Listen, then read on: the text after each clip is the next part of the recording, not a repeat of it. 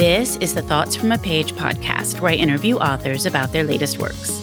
My name is Cindy Burnett, and I love to talk about books.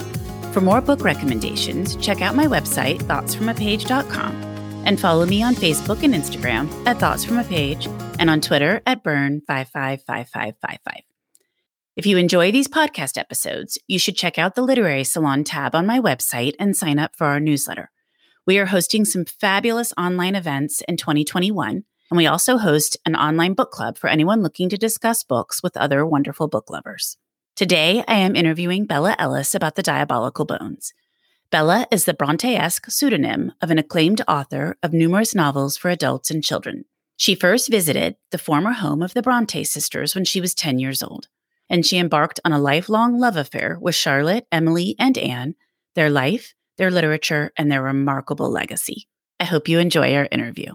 Welcome, Bella. How are you today? I am good today. Thank you very much. How are you? I'm doing well too, all things considered. So I'm thrilled to pieces to speak with you because I just love this series and I think it's so fascinating and there's so much more I want to know about it. Oh, thank you. Thanks so much. That's really lovely to hear. The Diabolical Bones is number two in a series about the Bronte sisters. So, would you like to talk a little bit first about the series generally, kind of how you got started, and then we can kind of dig into the Diabolical Bones? Yeah, sure. So, it's book two of the Bronte sisters' mysteries. The series imagines that before they were renowned authors, the Bronte sisters were amateur sleuths it's a kind of a whimsical idea, but it's also, it comes from my lifelong love of the Bronte sisters and their work. Almost lifelong. I read the first Bronte book, Jane Eyre, when I was about 10, and I have loved them ever since. Read their books a lot. I'm a passionate fan and collector of Bronte editions. But about three years ago, I was writing another novel set in Haworth, so just in the heart of Bronte country. And as I was writing it, I, suddenly the idea just popped into my head of the Bronte sisters solving mysteries. I don't know why. And I quickly went and Googled it because I felt sure that somebody had already written this, this idea, but they had not. And I was really excited. I thought, this is something that I would love to do. And so I sort of stuck a pin in the idea and just hoped while I was finishing the book I was writing that it would still be available for me to write when the time came. And it was luckily. So what it does is the series does is it melds fact and fiction. So all the biographical details of their life are accurate with a couple of tiny tweaks here and there, but I always put everything that's not 100% on the nose in the author's note in the book. And I just weave mystery fiction in and around the biographical facts of their lives. And I have to say, I love it so much. It's just an utter joy to me. Well, how exactly did you decide that they would be detectors? I think that's such an interesting premise considering the time period and just all of it. And then I know from reading your author's notes that you had to kind of find one period in time where they could all be together. Yeah. So, well, the, the, the, the idea for them being detectors, it came because I was while I was writing the other novel, which I write under my real name, Rowan Coleman, it had a mystery thread in it, a literary mystery thread. And I thought it might be fun, as it's written over three time periods. I thought it might be fun to have the Brontes trying to solve the same mystery as the contemporary heroine is. But the minute I had the thought of the Brontes solving mysteries, I sort of thought, no, that's too good an idea. It really, it really has to have its own book, if not book series.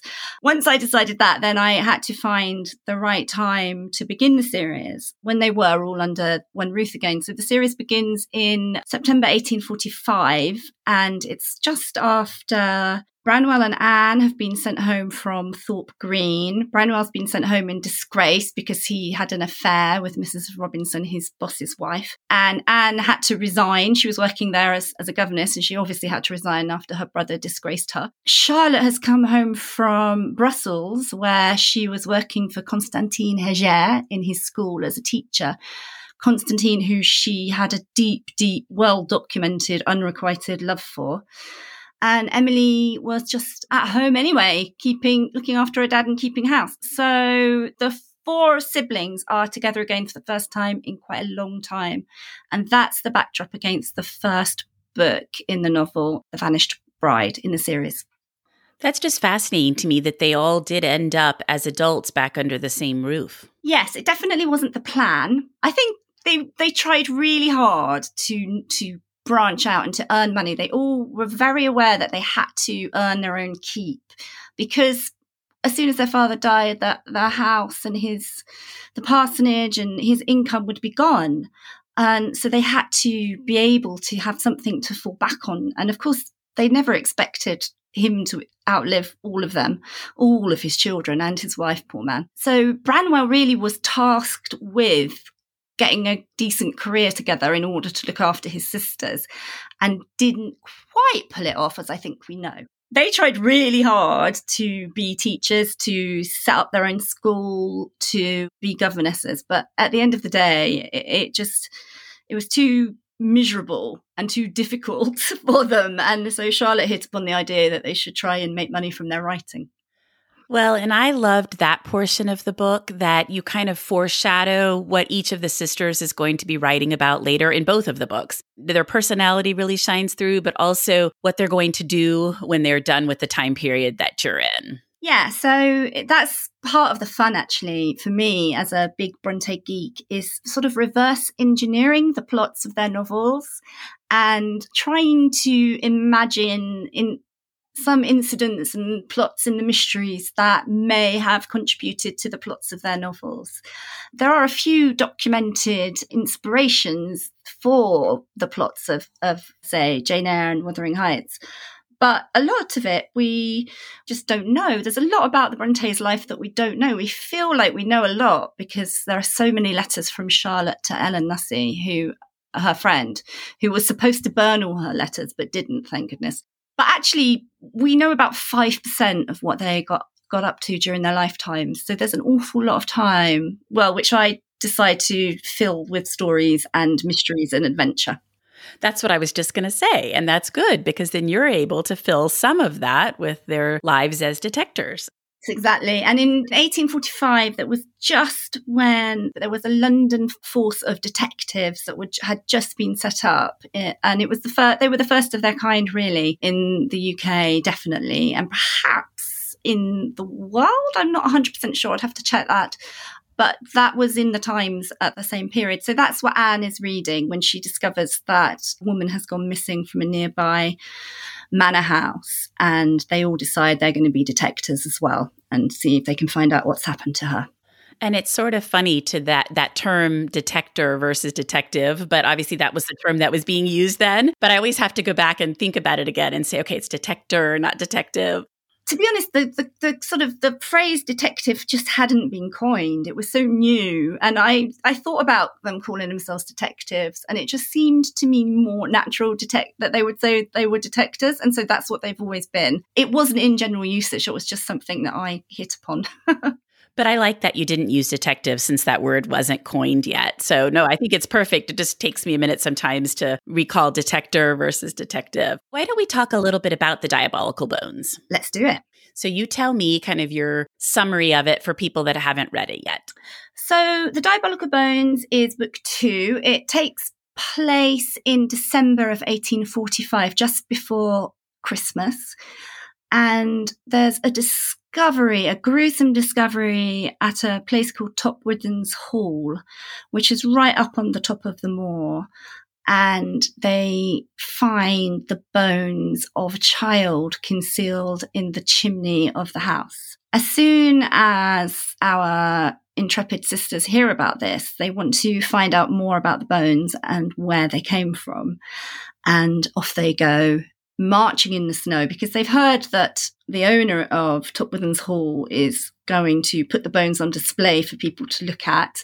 And they're horrified by that because, as far as they're concerned, whether the bones are 100 years old or a year old, they should be given a decent Christian burial. So off they go to retrieve the bones and make their feelings known, little knowing that they're about to step into their most dangerous mystery yet.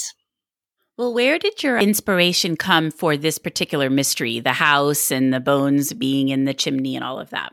So many places. So Topwithens is a real place. It's the geographical location for Wuthering Heights.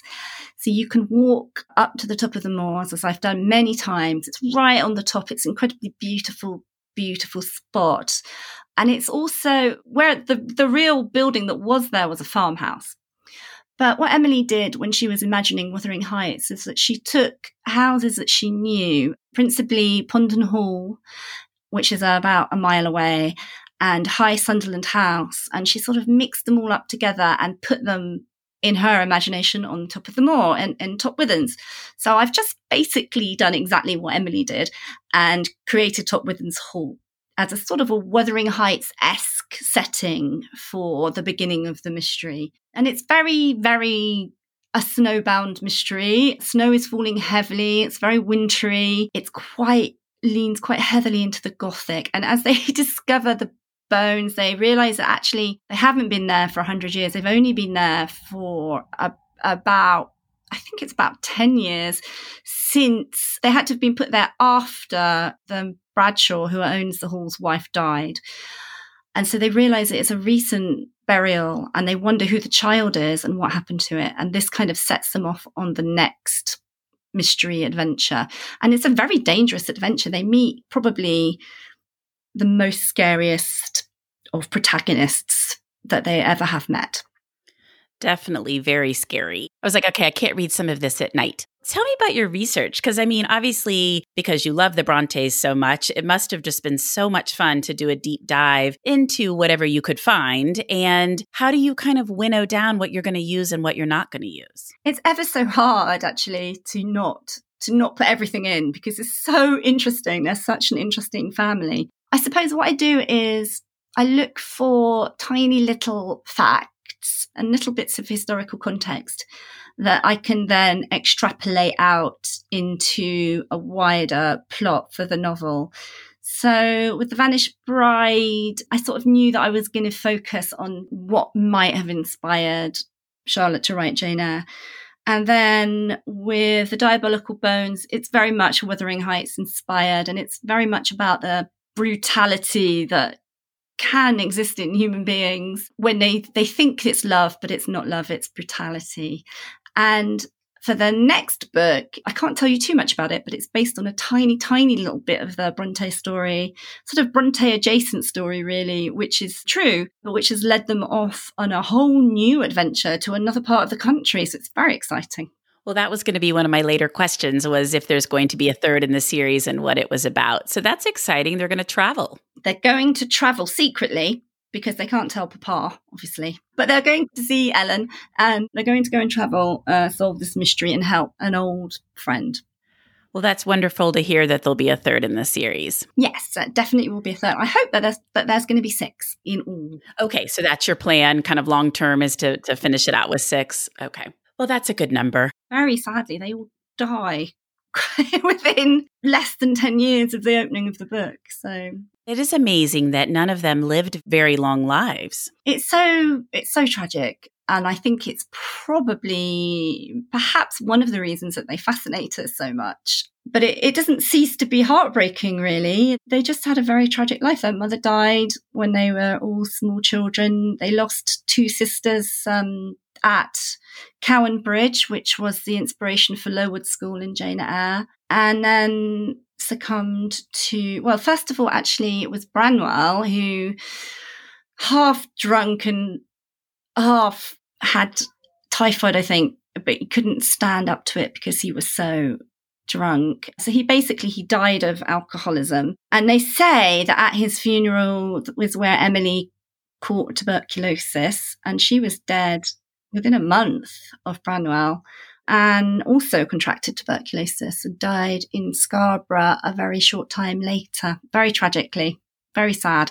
And poor Charlotte, who used to walk around the table at the beginning of The Vanished Bride, you see them walking around the table um, and that that's documented. We know that they did that. They used to walk around the table talking about their ideas. And their servant Martha said how sad it was to hear her walking around the table on her own after all of her siblings had gone. So she battled on for a good few more years and then finally was happy and married her father's curate, Arthur Bell Nicholls, but sadly died when she was pregnant in 1855.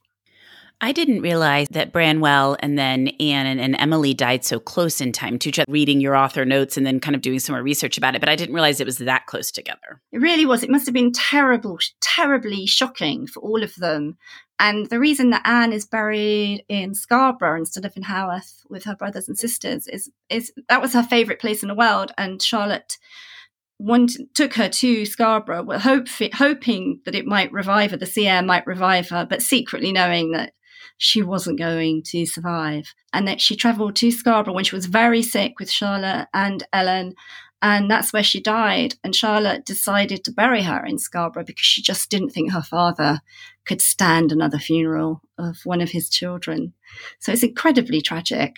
It is for both Charlotte and for the poor father. And that's, I think actually that's part of why the Bronte mysteries for me, because I love them. I love these women so much. And they were incredibly bright, creative, curious, brilliant women. And it just gives me a lot of joy to give them a bit more of a life. And even though it's a sort of fictional life, uh, and well, it is a fictional life and a sort of and a fantasy life, it just pleases me that in these books they are having all these adventures and peril and fun um, that they didn't have in real life. Well, and it's so fun to read the dialogue between them that you come up with and their relationships with each other. Did you have a favorite that you enjoyed writing of the three of them? People ask me, I get asked that a lot. And I honestly don't have a favorite now because I, I just love them all for their own individual sort of specialties, really, I suppose. I love Anne, is very fierce and she's a war- real sort of social justice warrior and she's absolutely determined to do the right thing at all times. And I love Charlotte because she's so incredibly resilient, even, you know, prior to losing her close brother and sisters. Nothing stopped her. When they first sent their books out, she sent out The Professor, Anne sent out Agnes Grey, and Emily sent out Wuthering Heights. And Anne and Emily got a book deal, and The Professor was rejected by everybody.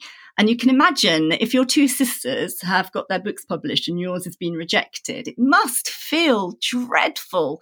But her response to that was to write Jane Eyre. So I kind of love her for her resilience and her determination to carry on. And I love Emily. I, I love my fictional Emily very, very much. I think generally people love Emily Bronte because she's mysterious. There's not a lot about her. She's she's we've got very few letters that she wrote. We've got her diary papers that she wrote with Anne, and we've got her poetry and one novel. And so she can almost be anybody for anyone.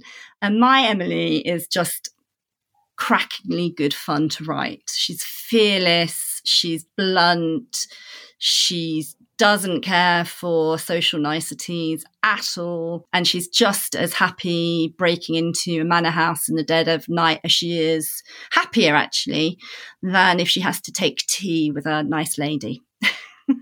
Well, and that must be an upside to not having a ton of information about them is that you can fill in based on knowing their general personalities, you can fill in some really fun details. Yeah, you definitely can. I mean, there are a few things that we know about Emily that give you a, a strong lead on what she might have been like. She was famously not antisocial. She just didn't like people very much at all. She didn't want to travel at all. She refused to go to London with her sisters when they went to complain about Anne's book being listed as written by Currer Bell, Charlotte, she wouldn't go.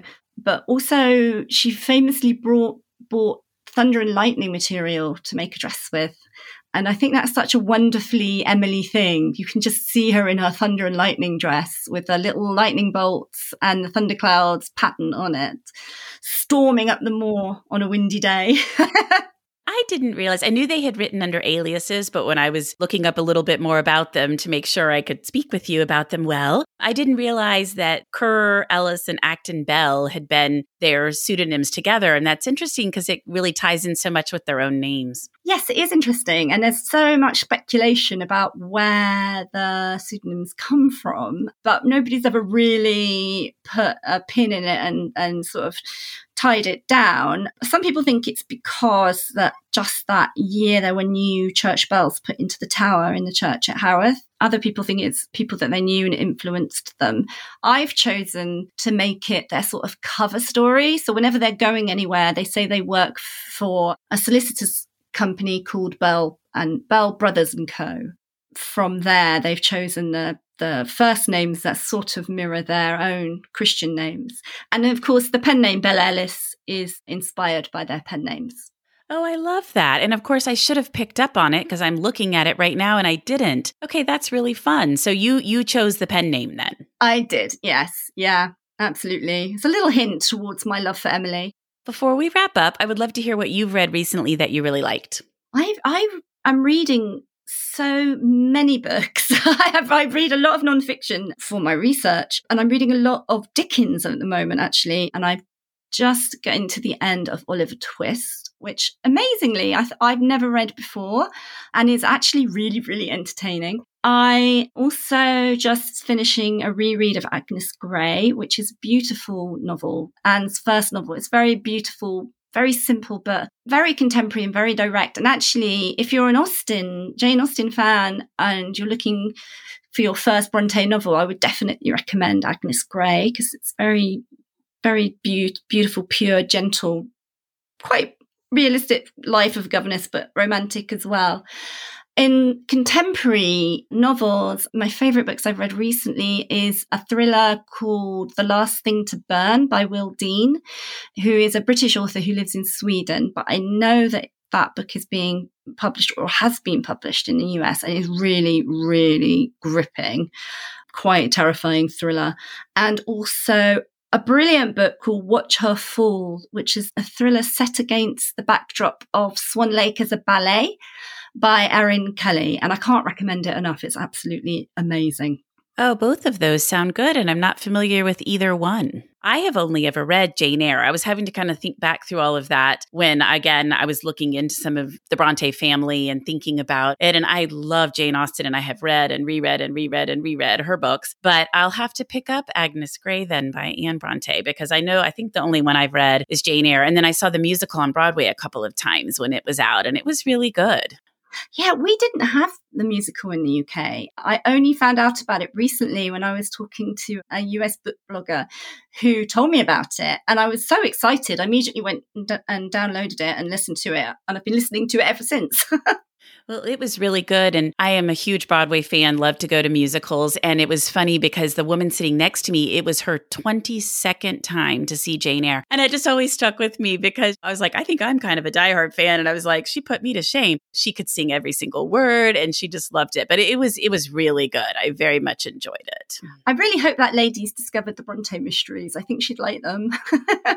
Well, exactly. And unfortunately, that was a very long time ago. So I, I, wish I could connect up with her and tell her these are the perfect books for you. Well, Bella, thank you so much for joining me on the Thoughts from a Page podcast. I really appreciated your time and I loved talking with you about the Bronte sisters. Well, thank you so much for having me. It's been an absolute joy to talk to you.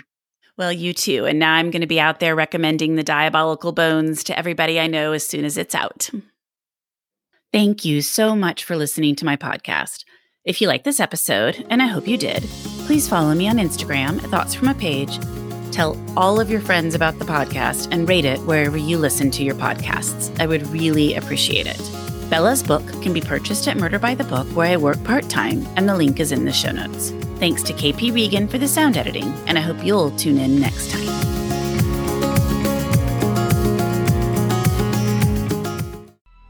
Coming up on 5 Minute News. I'm Anthony Davis. You might think it's partisan because maybe it's critical of one side or the other, but it's not, it's just the truth. And I think that's also something that's kind of unusual for Americans listening to the radio or to podcasts because the news landscape in the States has been so partisan for so many decades. So, five minute news is verified, truthful, independent, unbiased, and essential world news daily.